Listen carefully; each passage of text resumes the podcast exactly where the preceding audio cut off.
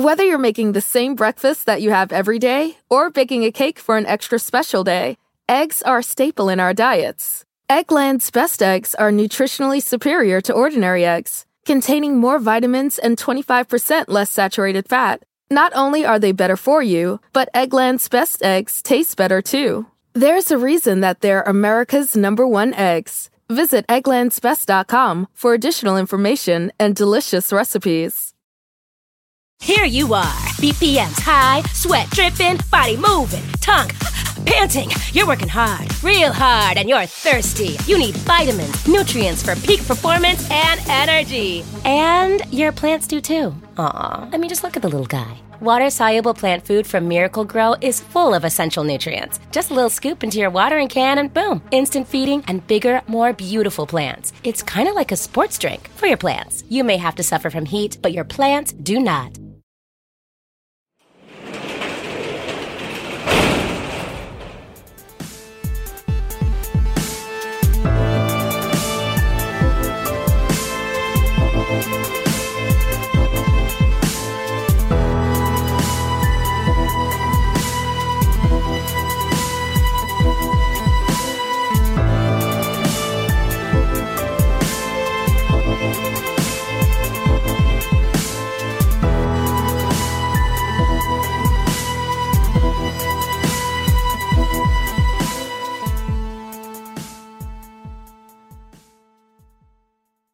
Welcome to True Crime Garage. Wherever you are, whatever you are doing, thanks for listening. I'm your host, Nick, and with me, as always, is a man that needs no introduction, but we do a unique one every week anyway, because it would just be weird not to. He is the captain. Yeah, but maybe I could stop coming out from behind the curtain every week because that's getting a little weird. It's good to be seen, and it's good to see you. Thanks for listening. Thanks for telling a friend.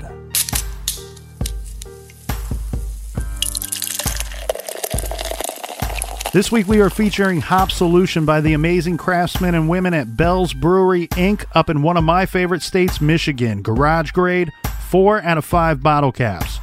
This is a remarkably drinkable double IPA with a fantastic hop combination and massive aromas of tropical fruit, citrus, and pine, and a mild caramel malt character and a dry finish. This all provides very nice balance.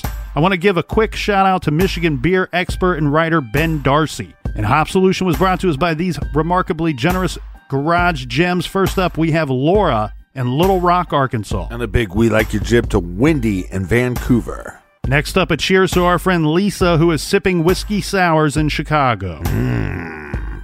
And a big cheers mates to Glenn in Big Spring, Texas. Next, we have a cheers to Kisha in Redondo Beach. And last but not least, we have Elliot in Portland, Oregon. So buy a round for me or the captain or both mm-hmm. by going to truecrimegarage.com and clicking on that donate button. If you'd like to support the show and get something in return, go to the store page, buy one of our awesome t shirts. And don't forget, all of our old episodes are available on the very free, very awesome Stitcher app. All right, Captain, that's enough of the business. Everybody gather around, grab a chair, grab a beer. Let's talk some true crime.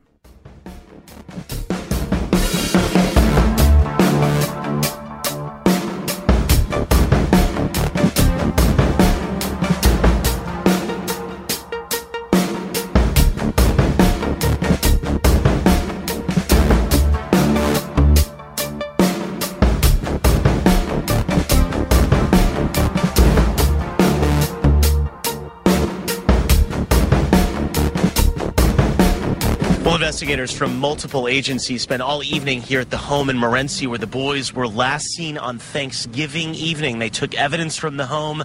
There's also concern tonight because of a posting on Facebook from the boys' father. John Skelton's last Facebook post reads, I love my wife very much. May God and Tanya forgive me. A cryptic message that police are now trying to decipher.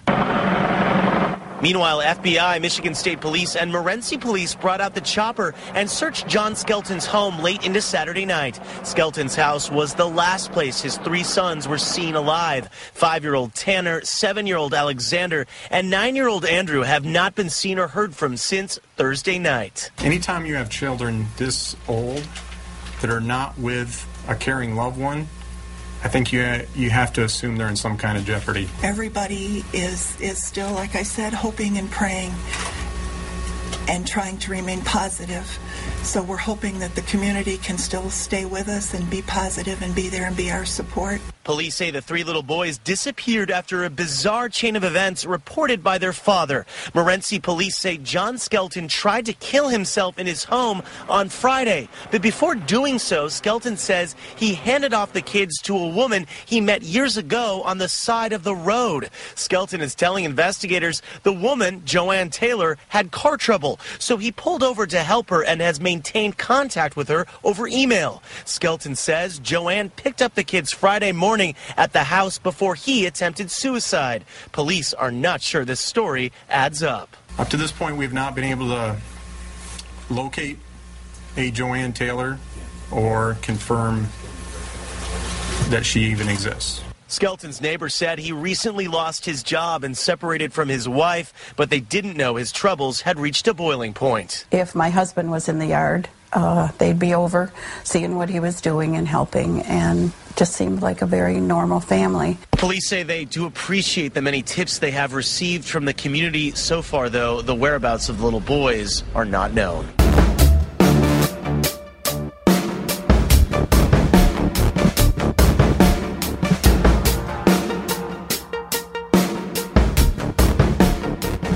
The key persons in this case are John Skelton, his wife Tanya, and their three sons, Andrew, Alexander, and Tanner.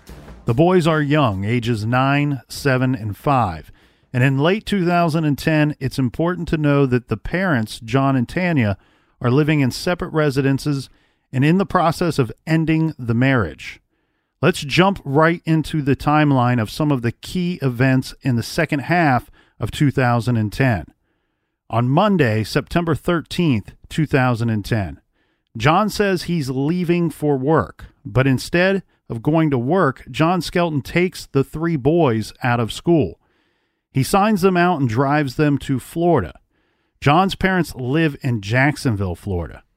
Tanya finds out about this. This is because the school called her to say that they are confused about what's going on because Tanya brought the kids to school that morning and she even dropped off medicine when dropping off the kids. They called because later John shows up and checks the boys out, telling the school that the family was going on vacation to Florida. John is weird about the whole thing when Tanya reaches out to him. This is just after noon that day. And John and the kids are still in the area with the attempt of going to Florida. So they're not in Florida, they're still in Michigan at this time. He first says that they are going to Florida for a three week vacation, but he also adds that he will put the kids in school once he's down in Florida. So this doesn't sound much like a vacation to their mother, Tanya. Tanya calls an attorney, and she finds out the only way she can prevent John from taking the kids to Florida is for her to file for a divorce and request emergency custody of the children. A judge signs papers granting custody to Tanya.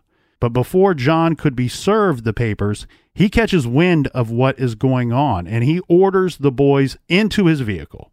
Now, he only gets the two oldest boys into his vehicle, mm-hmm. and John then drives those two kids down to Florida, leaving the youngest boy, Tanner, back in Michigan with his mother.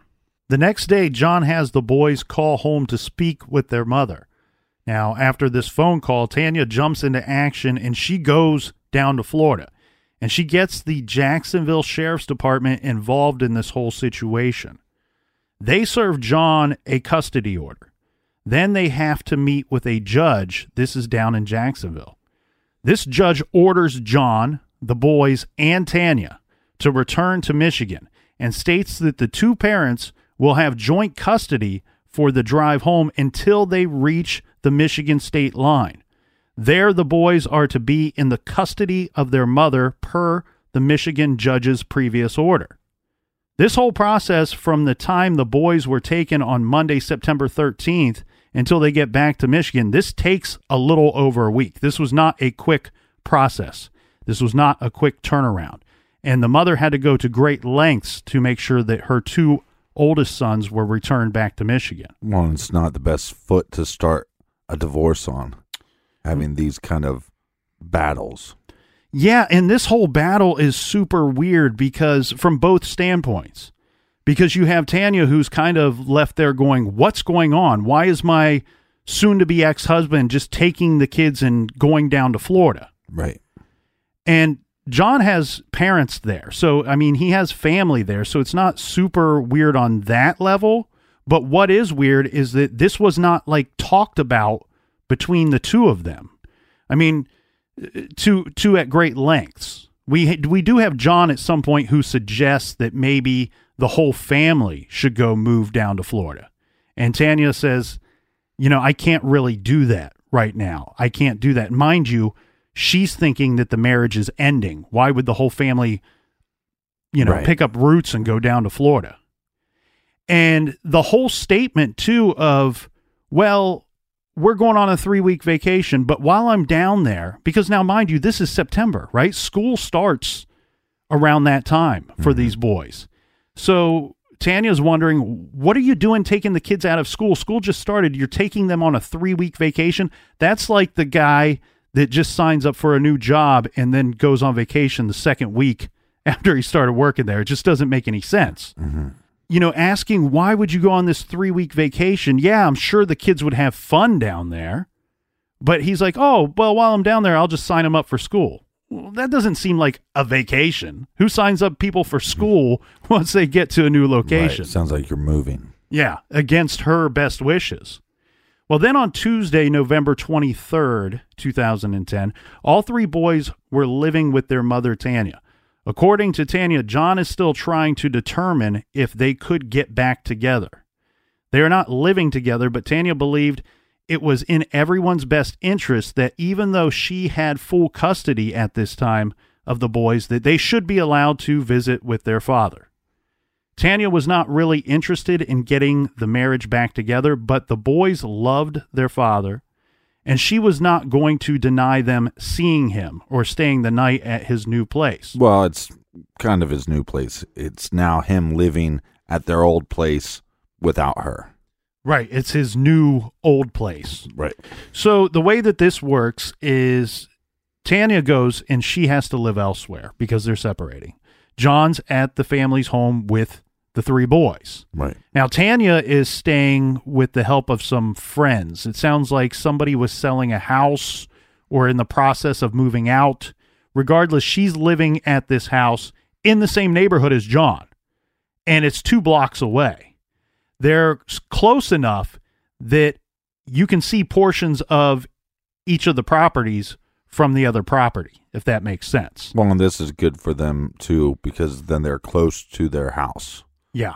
And it, it's I believe it's a rented house, but that's the house they know. And yeah, like you said, they know other kids in the neighborhood. This is a familiar place for them.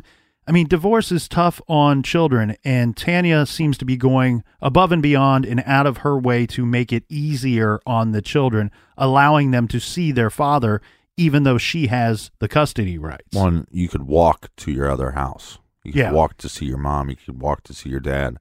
And also, like I said, with it getting off to such a rocky start, maybe they said, "Hey, we got to do something better, you know, for the kids." Well, Tanya also does not fear at this time that John would attempt to leave to Florida again with the kids, as she believed it appeared that he had learned his lesson the first time and that he was obeying the Michigan judge's instructions. Plus, Tanya was recommending to John counseling, and he seemed to be open to the idea. Remember, it appears John had an interest in getting back together with Tanya. Tanya wanted counseling, both couples counseling and family counseling, and they were going to counseling sessions together. Previous to this day, Tanya has agreed to let John have the boys for the Thanksgiving Day holiday. The next day, November 24th, 2010, the boys are at Tanya's parents' home that morning until John can pick them up later that day around 5 p.m. John picks up the three boys around the scheduled time. From there, they go to his home. John would later say, and mind you, it's a little confusing if he is referring to Wednesday or Thursday, Right. but he says while the kids are with him, he cooked them one of their favorite meals, fried chicken, and baked them a cake. Then we have Thursday, November 25th, Thanksgiving.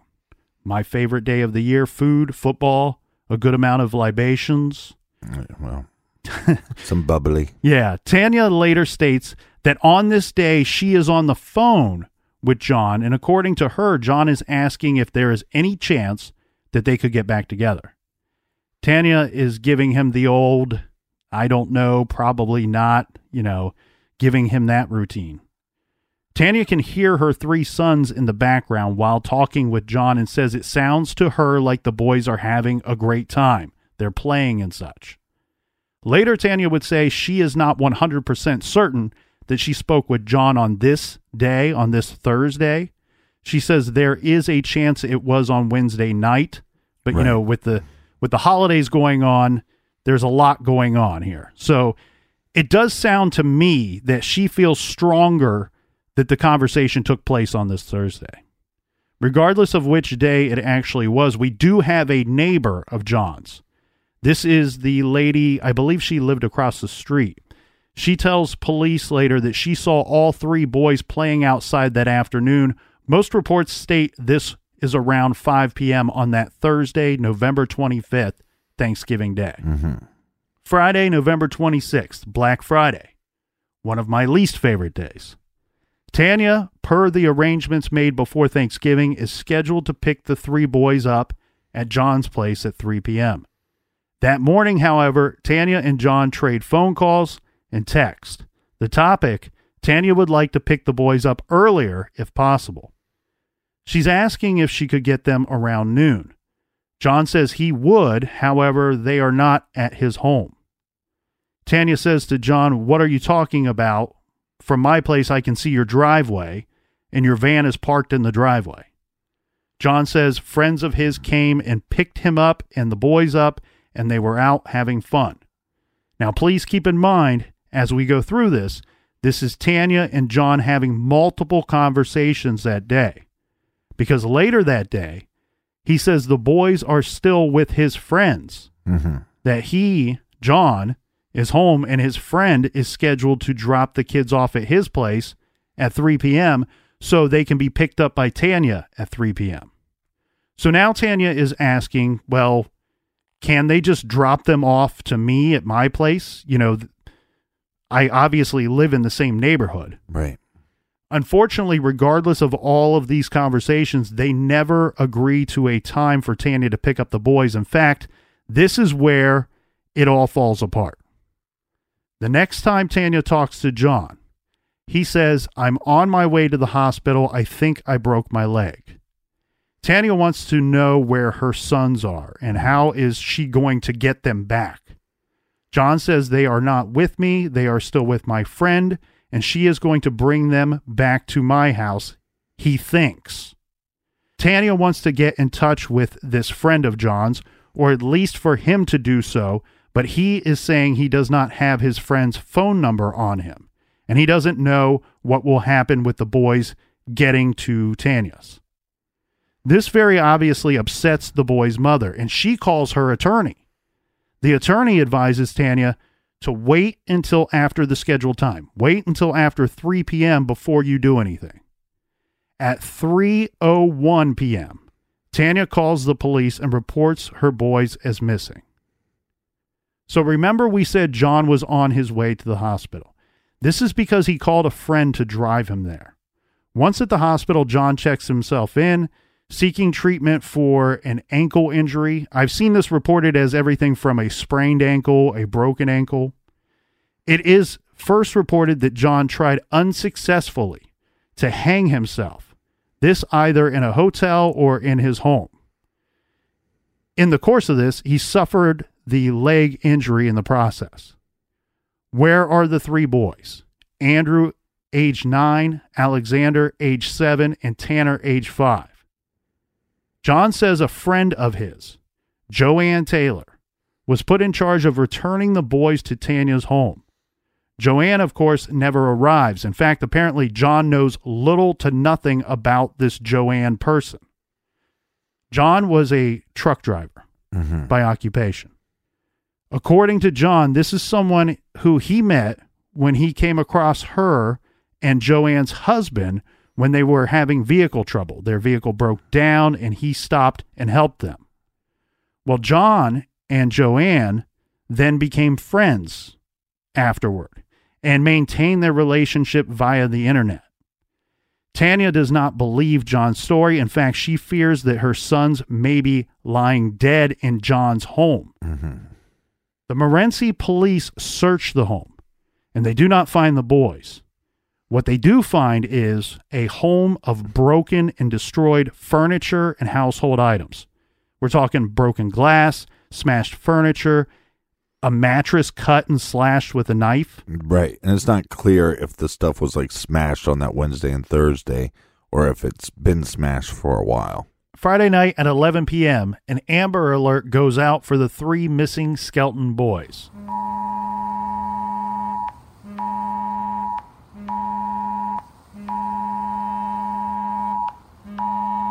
The following is an Amber Alert issued for the three sons of John and Tanya Skelton of Morenci. Police are searching the neighborhood now. The FBI is on the way. An Amber Alert has been issued for three young boys in Lenawee County who are believed to be in extreme danger. Andrew Ryan Skelton, age 9, Alexander William Skelton, age 7, and Tanner Lucas Skelton, age 5, were reportedly last seen Friday at 2:30 p.m. with Joanne Taylor, a woman who their father John Skelton met on the internet. The suspect was to return the children to their mother, but the children have been missing since. Taylor is believed to be a resident of either Jackson County or Hillsdale County and drives a silver van. Police say the father of the three boys has been hospitalized following a suicide attempt. The missing children are all described as white males. Andrew is 4 foot 1 inch tall, weighs 57 pounds, and has brown eyes and hair. Alexander is 3 foot 9 inches tall, weighs 45 pounds, has brown eyes and hair, and has a scar on his hairline and on his chin. Tanner is 3 foot 6 inches tall, with blue eyes and blonde hair. The Morenci Police Department is investigating and was to hold a news conference today. If you have any information regarding the three missing children, the alleged abductor, or the suspect's vehicle, please call 911, the Morenci Police Department, at 517 458 2323 or Lenawee County Dispatch at 517 263 0524. At 1:30 a.m. early Saturday morning, the Morenci police chief contacted Tanya. She was asked to get to the police department as soon as possible to discuss the situation. This is because the local authorities want to try to get a handle on what was going on before the feds came in, as you heard in the Amber Alert. They also stated that they contemplated even doing an Amber Alert because that would set off everything. You're going to have all these searchers come in, you're going to have FBI come in. Would this help or hinder what they're trying to do? Well, and we've seen this in plenty of other cases before where you have to get certain information out to the public because you do need the public's help, especially when you're looking for three missing persons, possible abductor, and you have a description of the abductor's vehicle. Mm-hmm. But then the problem with that is when you are racing for time, when you feel like you are in a race against time to find these three missing children, you run into the problem of could you be getting just frantic tips from the public? Right. Tips that aren't valuable to the actual case.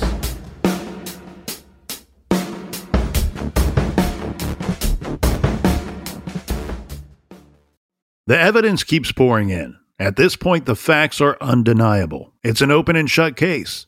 Monopoly Go is the most fun you can have in a mobile game. Everyone is still talking about Monopoly Go for a good reason. It is an absolute hit. Millions of people pass Go every day because this game is always bringing something new to the table. Like countless crazy tournaments, you can join with your friends as partners or teams. Or timed events offering bonuses like massive multipliers or rent frenzies to help you get huge rewards. And there's so many rewards to discover. Rare stickers you can trade with friends to complete albums, delightful emojis to taunt people with when you raid their riches, unique playing pieces, and so much more. The verdict is in. With Monopoly Go, there's something new to discover every time you play. So don't miss out. Go download it now free on the App Store and Google Play.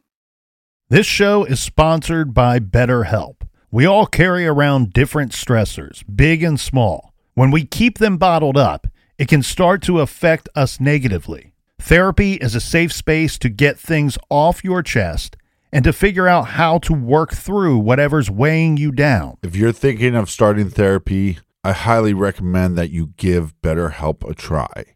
It's entirely online, designed to be convenient, flexible, and suited to your schedule. Just fill out a brief questionnaire to get matched with a licensed therapist and switch therapists anytime for no additional charge. Get it off your chest with BetterHelp. Visit betterhelp.com slash garage today to get 10% off your first month. That's betterhelp, H-E-L-P dot com slash garage. This show is proudly sponsored by BetterHelp. Check out betterhelp.com slash garage today. Do you want to set your child up for success? Of course you do. That's why you need to check out IXL Learning today. IXL Learning is an online learning program for kids covering math, language arts, science, and social studies. IXL is designed to help them really understand and master topics in a fun way. It's powered by advanced algorithms. IXL gives the right help to each kid no matter the age or personality. There's one site for all kids in your home pre K to 12th grade. Kids could use it at home on their computer or on an app on your phone or a tablet. No more grading those worksheets. IXL grades everything for you. One in four students in the U.S. are learning with IXL. IXL is used in 95 of the top 100 school districts in the U.S. I love recommending IXL learning. Kids can learn at home or on the go. And all my friends and family that are using it absolutely love it because it's so easy to set up and so easy to use. And even the kids that I've recommended it to their parents have told me, hey, Captain, thank you. I was having problems in math and my parents couldn't help me, but IXL could. Do you want to get your kids back on track or do you just want to get your kids ahead? Do so with IXL Learning. Make an impact on your child's learning. Get IXL now. And True Crime Garage listeners get an exclusive 20% off IXL membership when you sign up today at IXL.com slash garage. Visit IXL.com slash garage to get the most effective learning program out there at the best price. Check out IXL.com slash garage today. Warmer, sunnier days are calling. Fuel up for them with Factor's no prep, no mess meals. Meet your wellness goals in time for summer thanks to the menu of chef crafted meals with options like Calorie Smart, Protein Plus, and Keto. Factor's fresh, never frozen meals are dietitian approved and ready to eat in just two minutes. So no matter how busy you are, you'll always have time to enjoy nutritious, great tasting meals. With 35 different meals and more than 60 add ons to choose from every week, you'll always have new flavors to explore. Crush your wellness goals this May with dietitian approved meals and ingredients that you can trust. Make your day delicious from breakfast to dessert. Stay fueled with easy, nutritious options. Treat yourself to restaurant quality meals that feature premium ingredients like filet mignon, shrimp, and blackened salmon. I am new to Factor and I have been loving every minute of it. I have a problem, and it's called lunch. Some days I need a pack a lunch, and some days I work from home. Whether I'm at home or whether I'm on the go, Factor is fueling my lunch from now on. Head to factormeals.com slash truecrimegarage50 and use code truecrimegarage50 to get 50% off your first box, plus 20% off your next month. That's code truecrimegarage50 at factormeals.com slash truecrimegarage50 to get 50% off your first box, plus 20% off your next month while your subscription is active.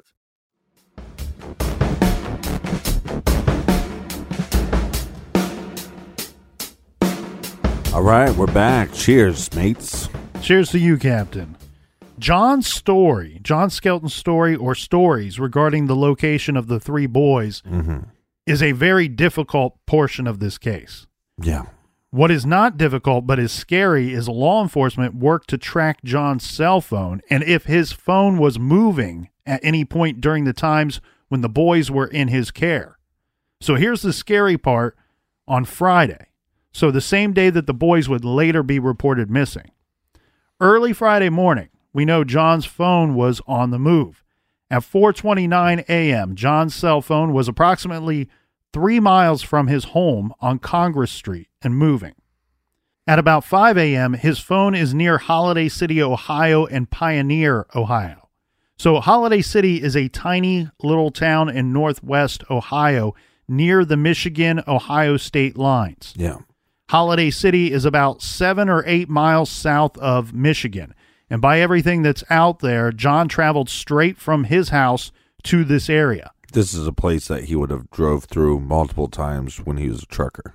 Yeah, and if you check the approximate travel time on any directions or maps application, mm-hmm. you get, depending on the route, it's about a 24 to 25 mile one way trip that would take about 30 to 32 minutes of travel time, mm-hmm. which matching up perfectly with what the cell phone evidence shows. 4:29 a.m. He is just about 3 miles from his house and then 31 minutes later his phone is in Holiday City, Ohio. Then at 6:46 a.m., according to the evidence, his cell phone is back at his house. So what we have here is John assuming he is with his phone.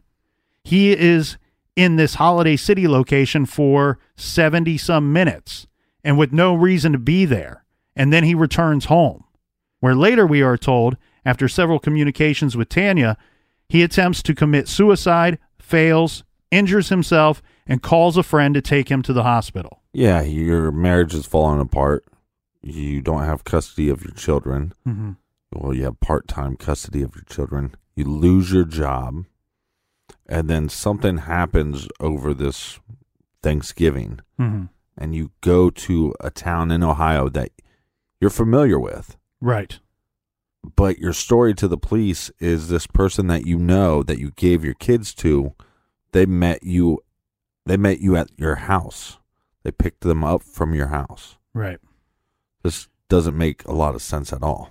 Well, that's a big part of the difficulty with his story and with this case. So then the difficult thing becomes when did he hand his children over to this woman?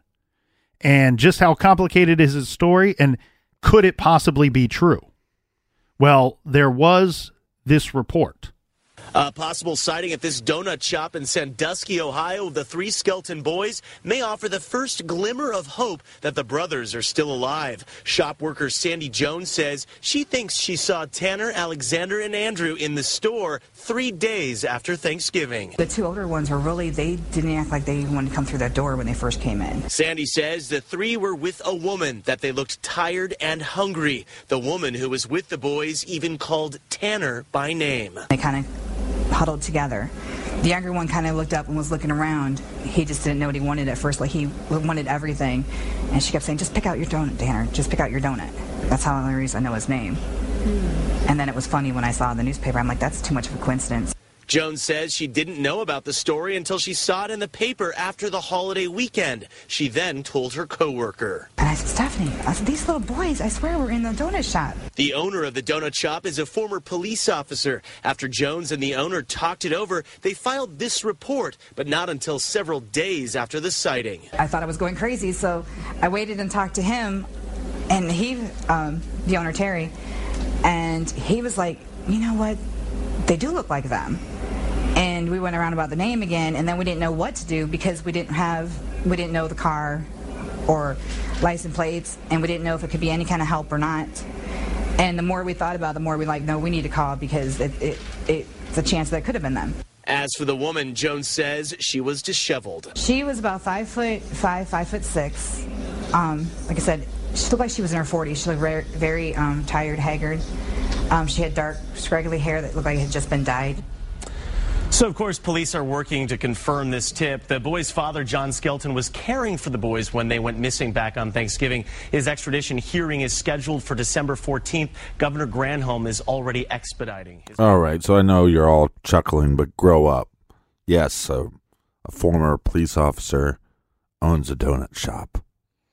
But What- grow up if you're laughing about that. and you can't you can't hear it on the clip that portion of the clip that we played. But at the very tail end of that when he's done giving the report and he's going to turn it back over to the um the you know the people in the studio the the news studio he says joanne. That's the the news anchor's name. So kind of some ironic things inside that story itself. So Well, let's just go over this eyewitness account. Do is do we believe this at all? Well, so it's interesting for a few different reasons, right? At one, it's a sighting of three boys mm-hmm. at a donut shop. This is the House of Donuts in Sandusky, Ohio. It's not terribly far from Morenci, Ohio. It's about 100 miles east. It's more east than southeast, but it's mm-hmm. technically southeast. And Sandusky's right on Lake Erie. So about 100 miles away, three days after Thanksgiving, or three days after they went missing, I'm a little uncertain of that point, but of that portion, but they're with a woman. So there's some Yeah. things that are lining up here to John's story. Three boys, mm-hmm. not two, not one. You know, no other people reported with them. Not a little girl, not a, a grown man, not anybody else. Three boys that this woman at the donut shop believes to be of the appropriate age of the missing children with a disheveled looking woman who looks tired and the kids look tired as well, tired and hungry. Yeah, it seems more believable to me because yes, one they're with a woman, but mm-hmm. that she's saying one of the kids' names and that the person behind the counter picked up on that. Yeah. Yeah, and it must have I mean, the three kids as well as the woman must have stuck out like a sore thumb to this eyewitness mm-hmm. because she's kind of recalling this after the fact. She was unaware at the time that there were missing people that could have been, you know, the or in the general area of where this donut shop this is, is 100 also- miles away, not terribly far. Right, but this is also one of the problems with the Amber Alert is that you will get so many sightings, mm-hmm.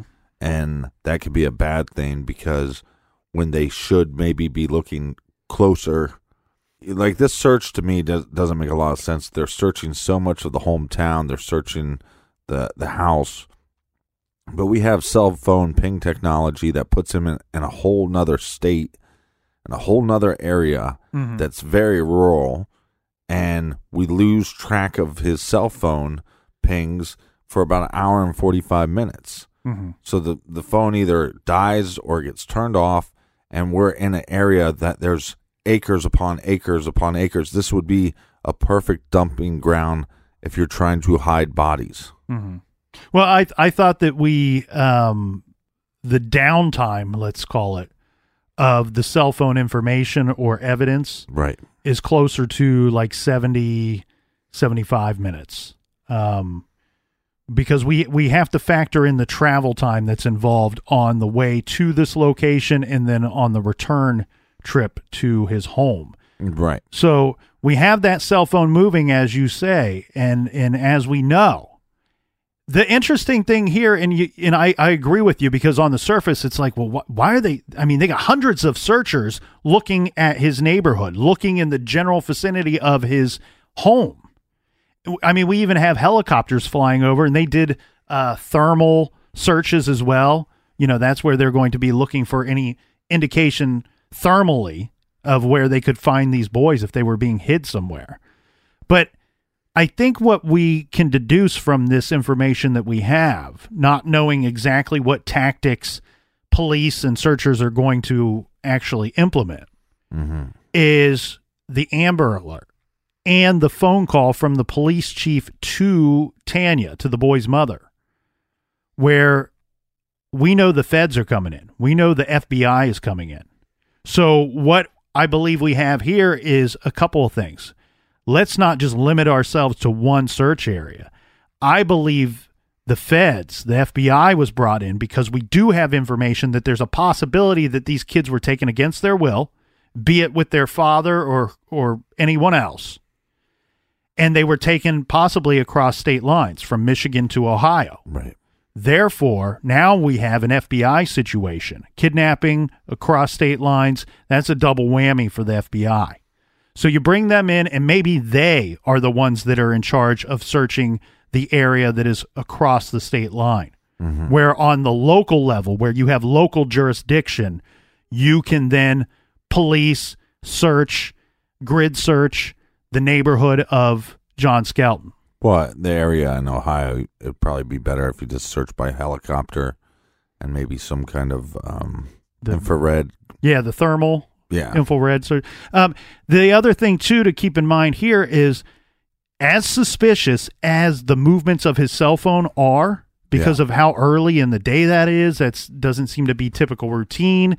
He has no reason for being in that area. Right. As suspicious as that seems, you also have a bunch of information saying, well, his cell phone was in the lo- general area of his home for a much longer period of time when he had the children.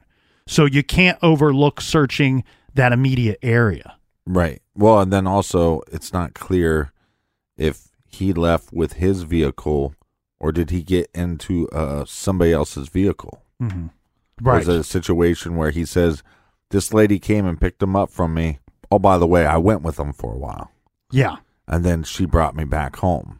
But, but also around this point, isn't this where he starts stating, "Hey, I wanted to give them to this woman because my wife was abusing them." Well, that's where I think we need to go through his story a little bit, as well as some background information on the Skelton family, right? Because let's say that sighting that we, the clip that we just played, and I gotta, I gotta tell you, Captain, Right. hearing that, I'm hopeful that there, there's information in that sighting that that uh, eyewitness told us Sounds more legitimate than most. gives me cause for hope gives me cause to believe that her story is is spot on Yeah, makes me want donuts. so if we are to believe that this sighting is real and and and she was correct that she did see the three boys then we Right. have to believe john's story Right.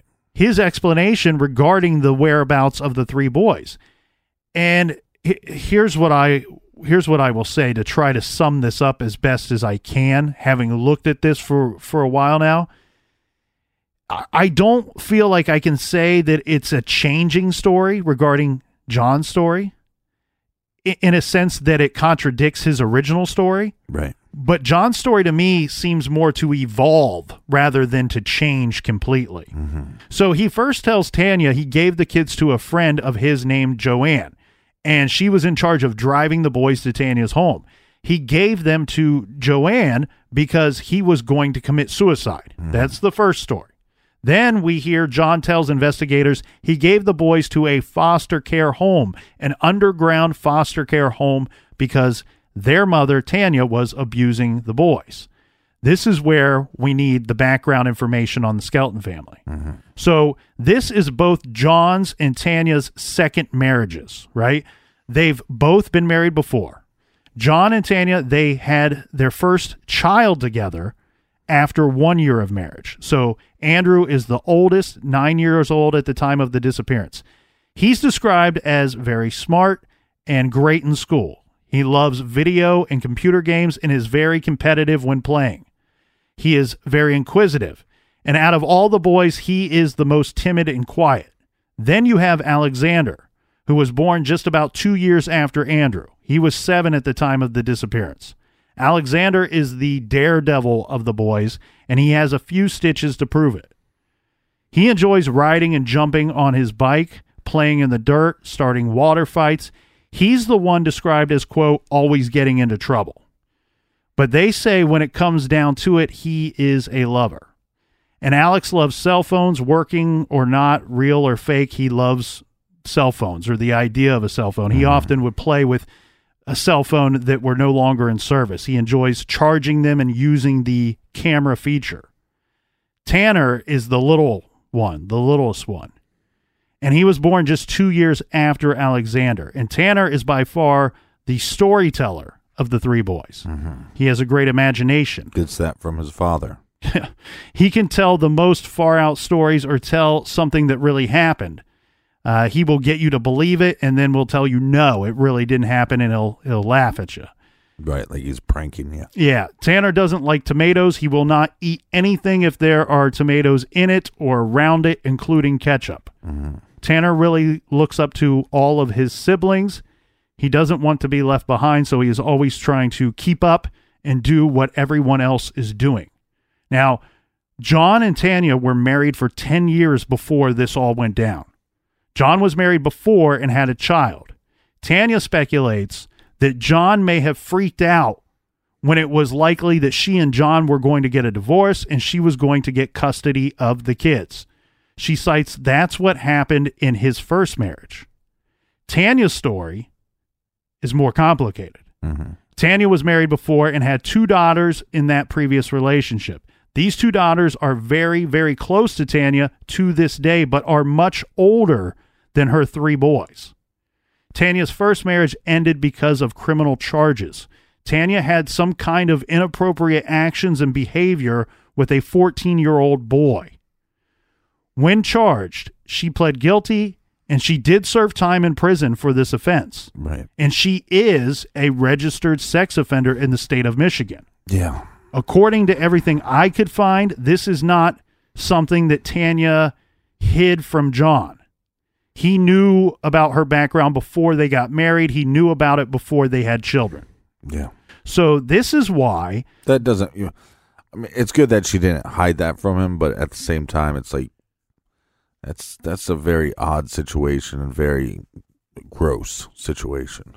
Y- Well, yeah, yeah, and you know what's difficult for for me mm-hmm. as I sit here in this garage chair after we've covered so many cases, and and I've been so hardcore of saying, you know, once a child molester, always a child molester, and you know that that I may have put myself in a difficult position when discussing this case because I feel like. I, I Well, feel don't like we should. I feel like we should give her credit for not being for not hiding this from him. You know what I mean? It it deserves some credit because we have seen situations where Well, she has to register where she lives, Yeah. and stuff like that. So he's she- going to find out eventually right, anyway. she might not be able to find out, and it's one of those things where, look, I mean, it's a it's a crime against a child. The the boy was fourteen years old, mm-hmm. so that's that's awful. yeah. and but at the same time she in this case she is a victim or possibly is a victim Mm-hmm. and so you don't want to have it come across as victim blaming Right.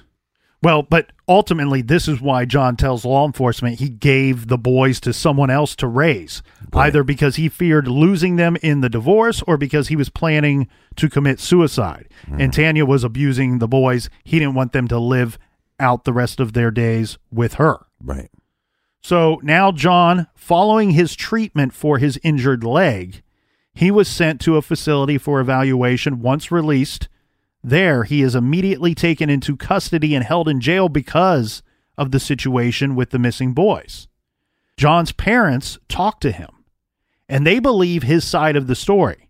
In fact, at some point, they say that John told them previously about possible abuse in the household. Hence, that's his reasoning for wanting to take the boys to Florida to set up a new life there. Mm-hmm.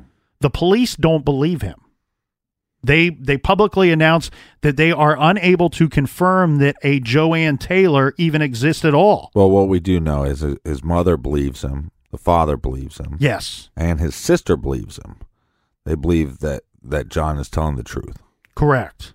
Right. And not only does the not only does law enforcement come out and announce that we don't believe that he gave his sons to this Joanne Taylor person. right we can't confirm that she even exists.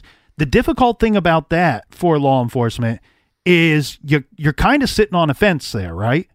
Not so much in that statement, but in the course of your investigation because you have to be sitting there wondering, well crap, just because we can't confirm that this person exists doesn't mean that his story's not true. What if he gave them to someone claiming to be Joanne Taylor? Right. So the other thing, though, too, that they announce is that they fear that John has done something terrible, terrible with the children. They don't believe that the outcome, they publicly state this, they don't believe that the outcome is going to be a good one, meaning we should be looking for bodies. And of course, they had good reason to. Yeah.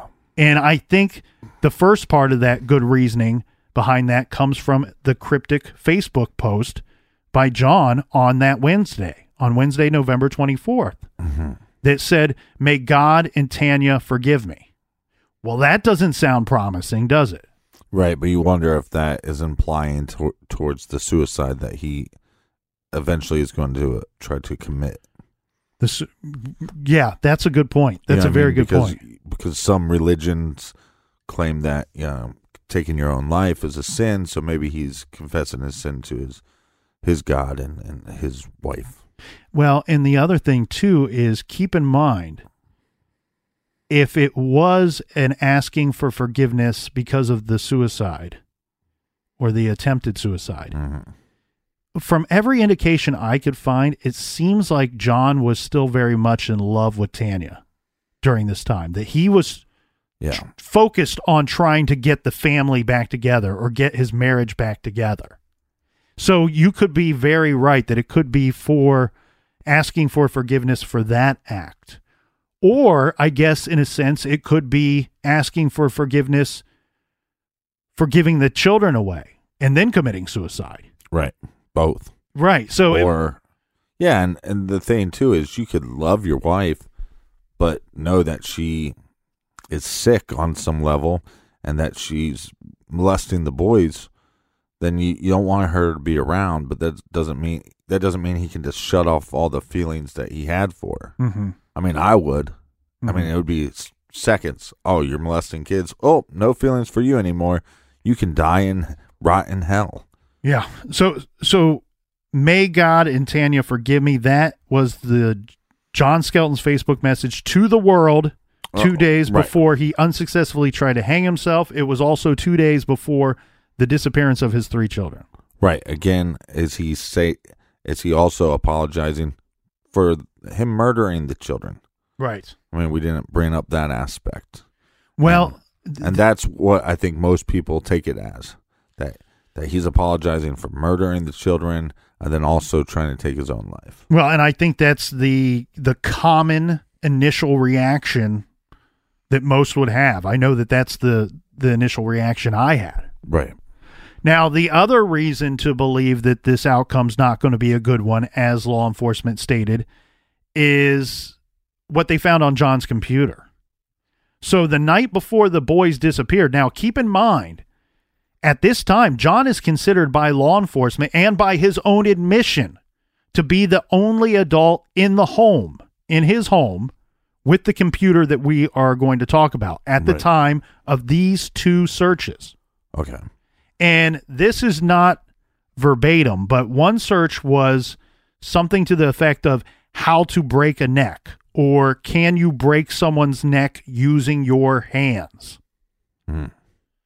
Another, I mean, that's dark as hell.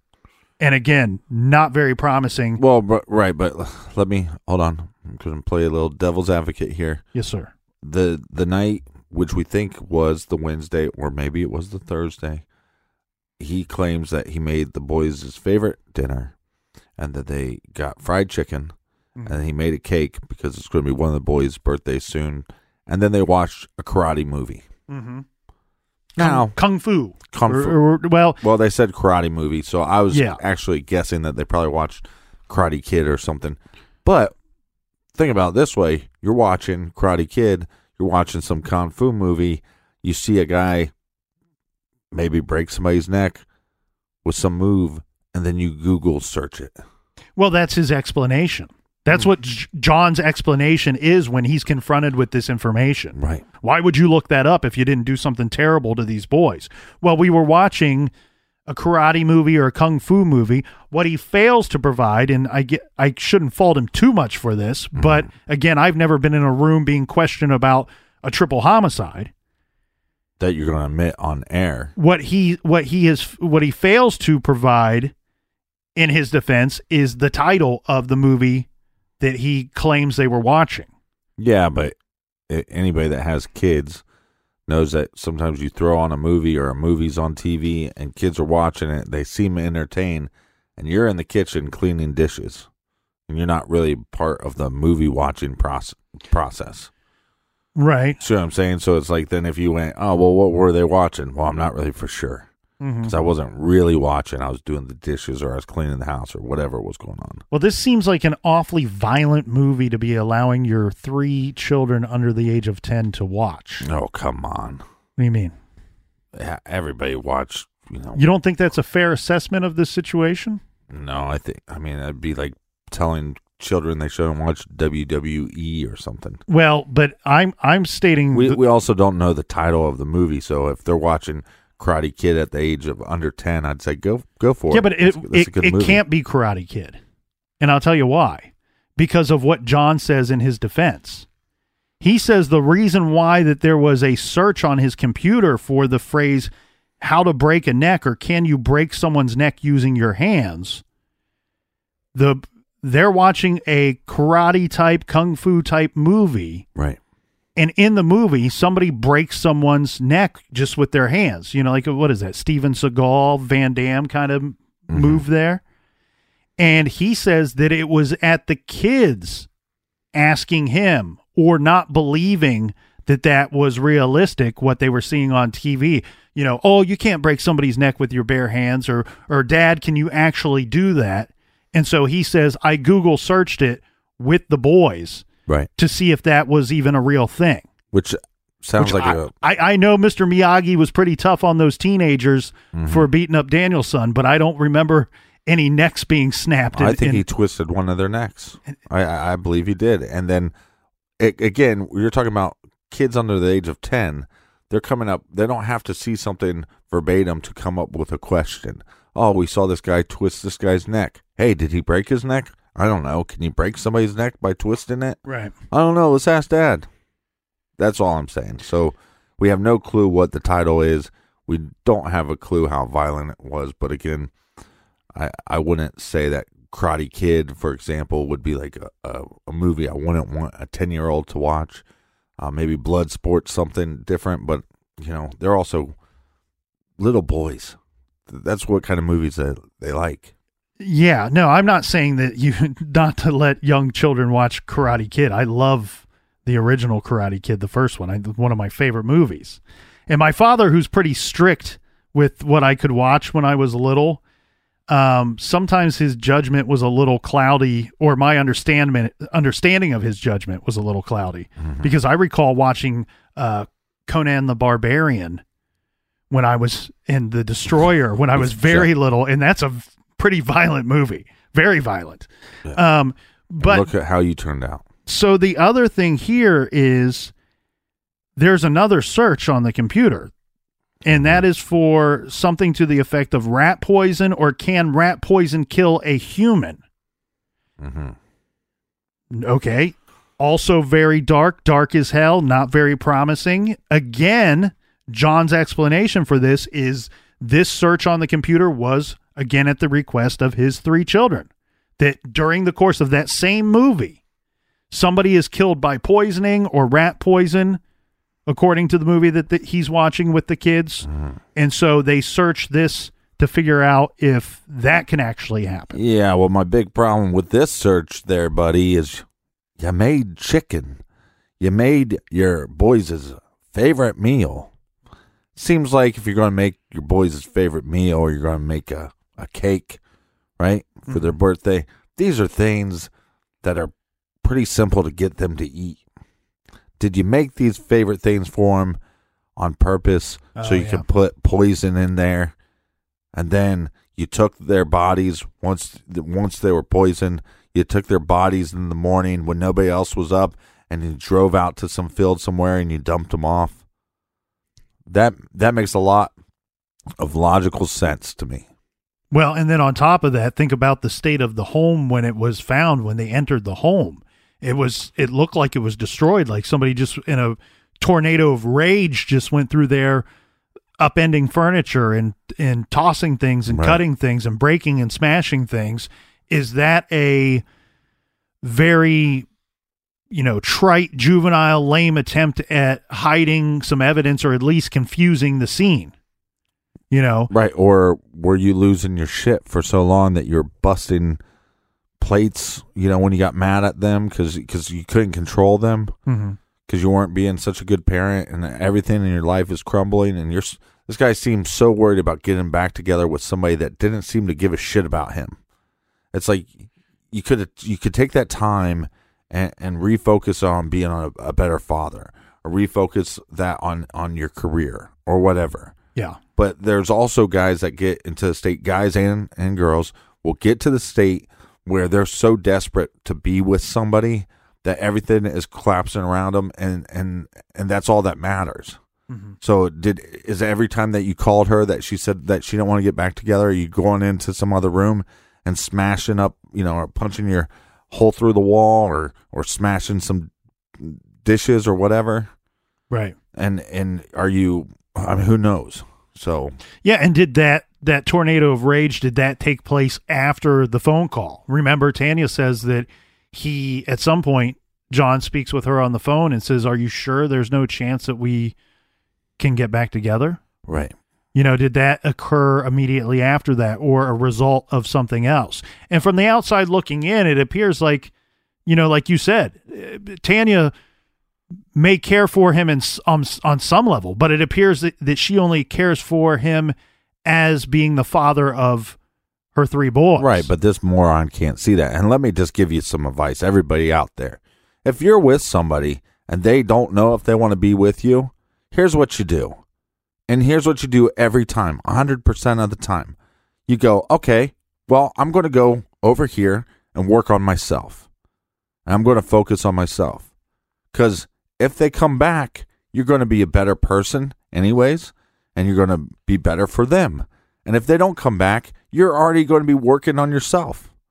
And it just seemed like this guy's world's collapsing. And we've seen, I was actually just listening to a show the other day where they're talking about, you know, the, the suicide rate for men jumps up dramatically after losing a job. And so I would argue that if this guy is suicidal, that he's possibly also homicidal. Yeah.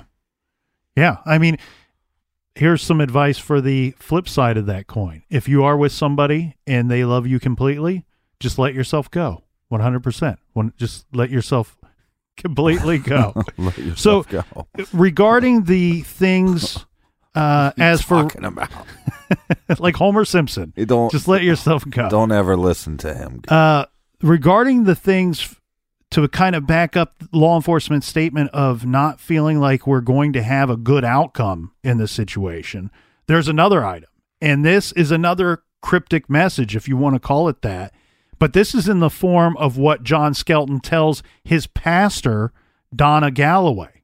Remember, he's locked up shortly after the boys go missing, shortly after his failed suicide attempt.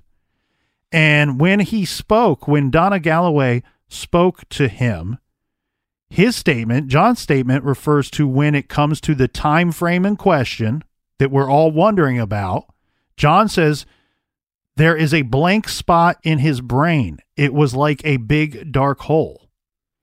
Mm-hmm. Now, without going too far into that as to what that could mean, because with a lot of John's statements, all we're left with saying is, well, what could this mean? It doesn't straight up, it's not, it's not straight and to the point. Right. This is, there's a big blank spot in my brain. There's a big dark hole. What does that mean? Well, it sounds like OJ actually. Yeah. You know, in OJ's book where he is confessing to the murders, he states, "Oh, well then I blacked out. Then when Mhm. I came to, there they were, dead, blood everywhere." It's like did he have a blackout for hours? Right. I mean, do we have any evidence of uh, him using drugs or possibly alcohol? And- Uh, it's from the information I could find. He was a drinker. I don't think he was a a big big drinker. Mhm. Um, no indication of drug use that I could find. But again, this is not a promising statement. And like you said, you referenced OJ. We've we've read several stories where somebody later states for some reason, you know, I feel like it did something bad. I just don't know what it is. I can't recall what it is. There's a period of time I don't know what I was doing. I don't know if was, I- if I was awake. I don't know if I was asleep.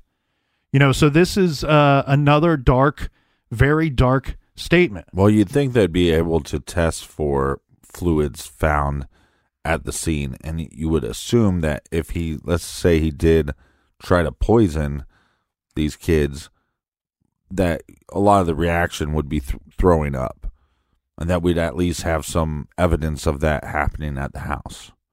I mean, yes, you could clean that up, but it didn't look like he cleaned up much in that house. Right.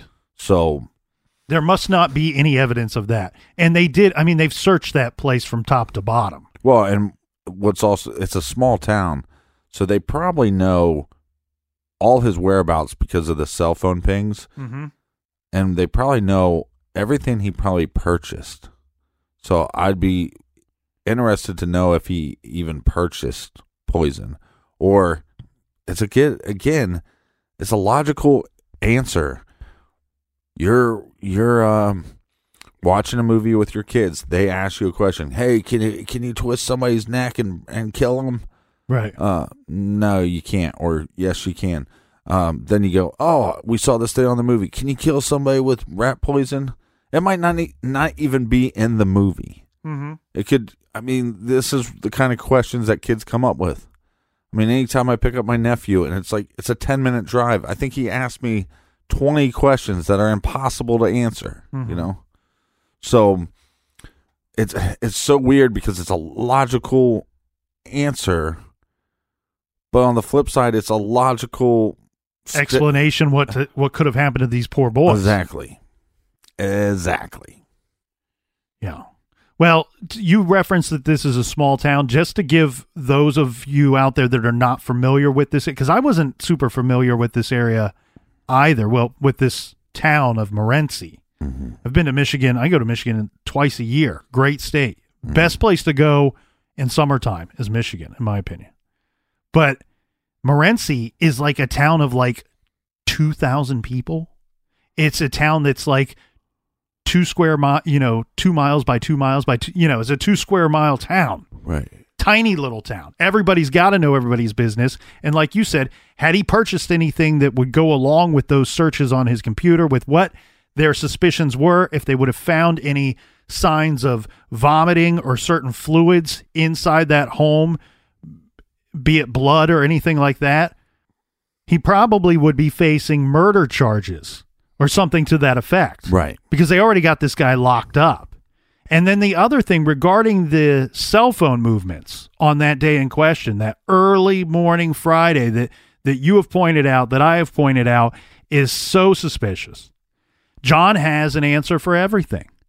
John says regarding his cell phone going to Holiday City early Friday, November 26th, well, that's easily explained because someone I know, a friend of mine, borrowed my vehicle. I forgot that my cell phone was in the vehicle. Who was your friend? Who borrowed your vehicle? Can we talk to them? And then John says, I can't tell you who that is.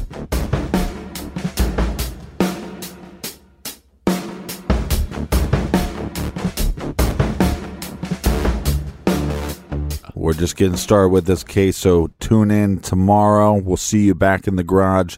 Until then, be good, be kind, and don't litter.